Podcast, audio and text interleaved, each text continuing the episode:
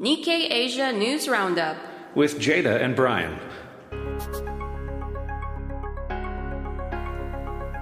Welcome to the Nikkei Asia News Roundup with your hosts, Jada and Brian.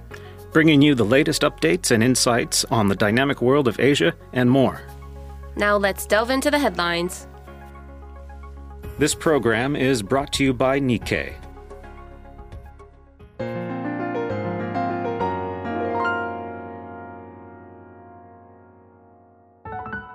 Over the past decade, demand in India for unsecured personal loans has grown more than sixfold. Now, the country's financial regulators are moving to discourage banks and other lenders from making personal loans that are unsecured by collateral. They fear that lower income workers are taking on more debt than they can handle. Samsung Electronics, Oppo, and other leading smartphone makers plan to ramp up production in 2024 in a sign that the industry is finally pulling out of its years long slump. Japan and the U.S. are finalizing plans to send the first Japanese astronaut to the moon as part of the NASA led Artemis project. The two governments are expected to sign a document as soon as January that covers cooperation regarding activities on the moon's surface. Southeast Asian governments are bracing as COVID 19 infections are already surging and more foreign tourists pour into the region ahead of the year end holidays. Malaysia has reactivated the heightened alert system, and Singapore, Thailand, and Indonesia have issued advisories asking people to mask up and get vaccinated. Recent ship attacks by Iran backed Houthi rebels in the Red Sea could reduce global shipping capacity by 20%, experts say delivering a fresh blow to supply chains that could reignite inflationary pressures. Now, moving on to the main segment.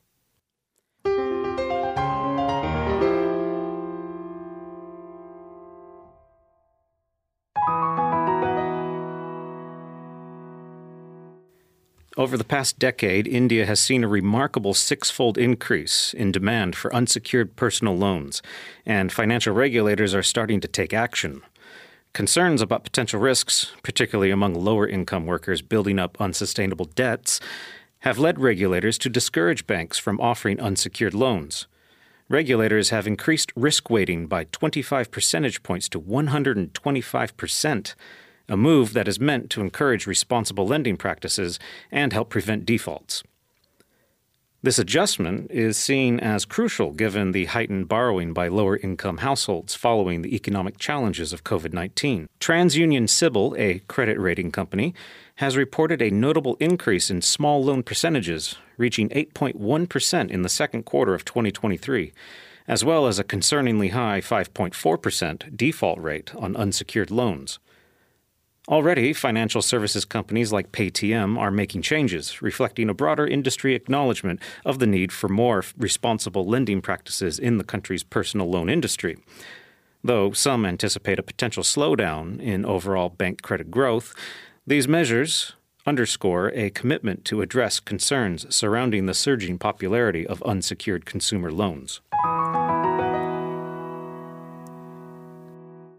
Leading smartphone makers in Asia are planning to increase production in 2024, indicating a potential recovery for the industry, which has suffered an extended slump. Sources briefed on the matter said that Samsung, Oppo, and other Android smartphone makers are aiming to ramp up production, with planned increases ranging from around 6% to 9%, with bigger rises expected in more premium segments. Samsung has told suppliers that it aims to churn out more than 240 million smartphones in 2024, about 9% higher than the order forecast the company gave earlier in 2023.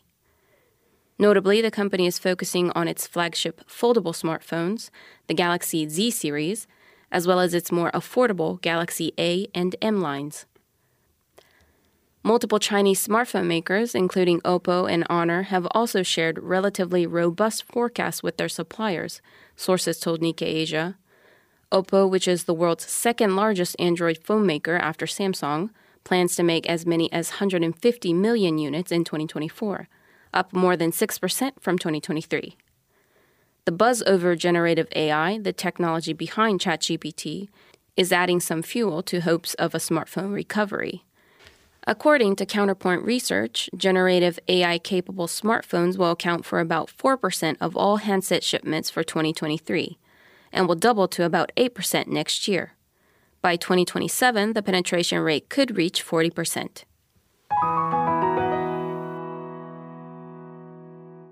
Japan is on the verge of securing a historic deal to send its first astronaut to the moon as part of the U.S. led Artemis project. The collaboration between Japan and the U.S. could be formalized as soon as January in a document outlining cooperation for lunar surface activities.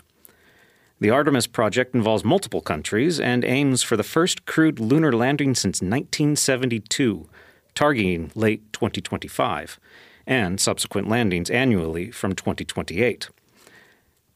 Japan's contribution includes the development of a lunar rover by the Japan Aerospace Exploration Agency, also known as JAXA, and Toyota Motor to be used on crewed missions. The U.S. plans to offer a seat to a Japanese astronaut during an Artemis moon landing in recognition of Japan's involvement. Additionally, a Japanese astronaut has already been slated to be a part of the Gateway space station that will support lunar surface exploration. JAXA has selected two astronaut candidates, Makoto Suwa and Ayu Yoneda, with Japan aspiring to become the second country after the US to place an astronaut on the moon in the latter half of the 2020s. The Artemis project seeks to diversify lunar exploration, offering opportunities to women and people of color. However, delays in lander and spacesuit development could affect the project's timeline.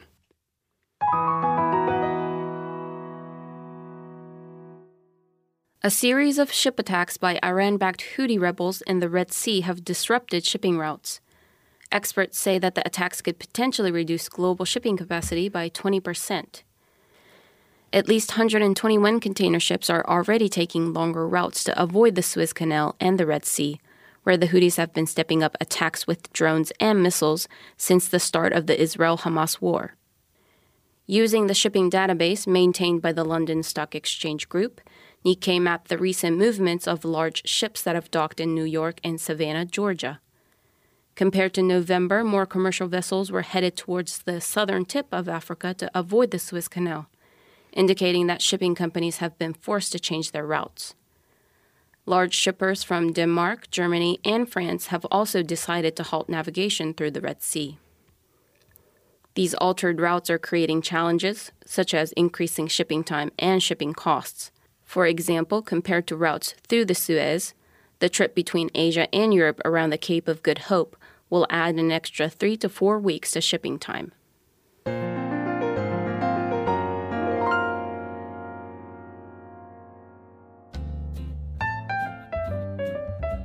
And now for news highlights. In each episode, Jada and I have a discussion about a recent article that has particularly captured our attention. Today, we're going to talk about a story on Southeast Asia's rising number of COVID cases. So let's jump in. Well, I feel like living in Tokyo, not many people are concerned about COVID as much as we did back in 2022 or 2021. But as this story points out, things may not be the same for some countries in ASEAN. Malaysia recently reactivated the heightened alert system while Singapore, Thailand, and Indonesia are asking people to mask up and get vaccinated. But notably, with daily COVID cases reaching their highest levels in months, there seems to be no plans for lockdowns or border restrictions. Mm, yes, yeah. It seems highly unlikely that these countries will once again impose uh, strict COVID rules. A big part of that has to do with tourism, obviously, a huge industry and source of income for a lot of people in the region. Um, airlines have also started expanding fleets, opening new routes. Uh, hotels are spending big on upgrades, so demand for travel is very high, it seems. And though, even though the region gradually reopened in 2022, including for tourism, mm-hmm. these occasional spikes in COVID cases show that the pandemic's effects will likely continue for a long time. Mm. And notably, China, which is the largest source of tourists yeah. for Southeast Asia, um, if they decide to take restrictions to prevent the spread of COVID, that could have a huge impact on the Southeast Asian economy. Mm-hmm, yeah, and I would imagine, I guess, China would be the country that would impose uh, strict rules very quickly if a surge in COVID cases does happen. So, I'm sure ASEAN countries are kind of afraid of that, seeing how um, people are kind of getting nervous already in their own countries. And also, the article itself is a great example of Nikkei Asia's collaborative efforts with our correspondents across Malaysia, Singapore, Thailand, and Indonesia contributing to this story. Yeah, it presents us with a lot of information gathered from different parts of Asia. So, listeners, please take a look. Please check it out.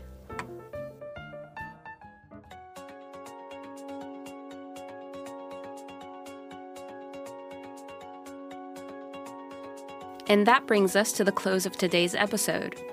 We look forward to having you join up again for the next edition of the Nikkei Asia News Roundup.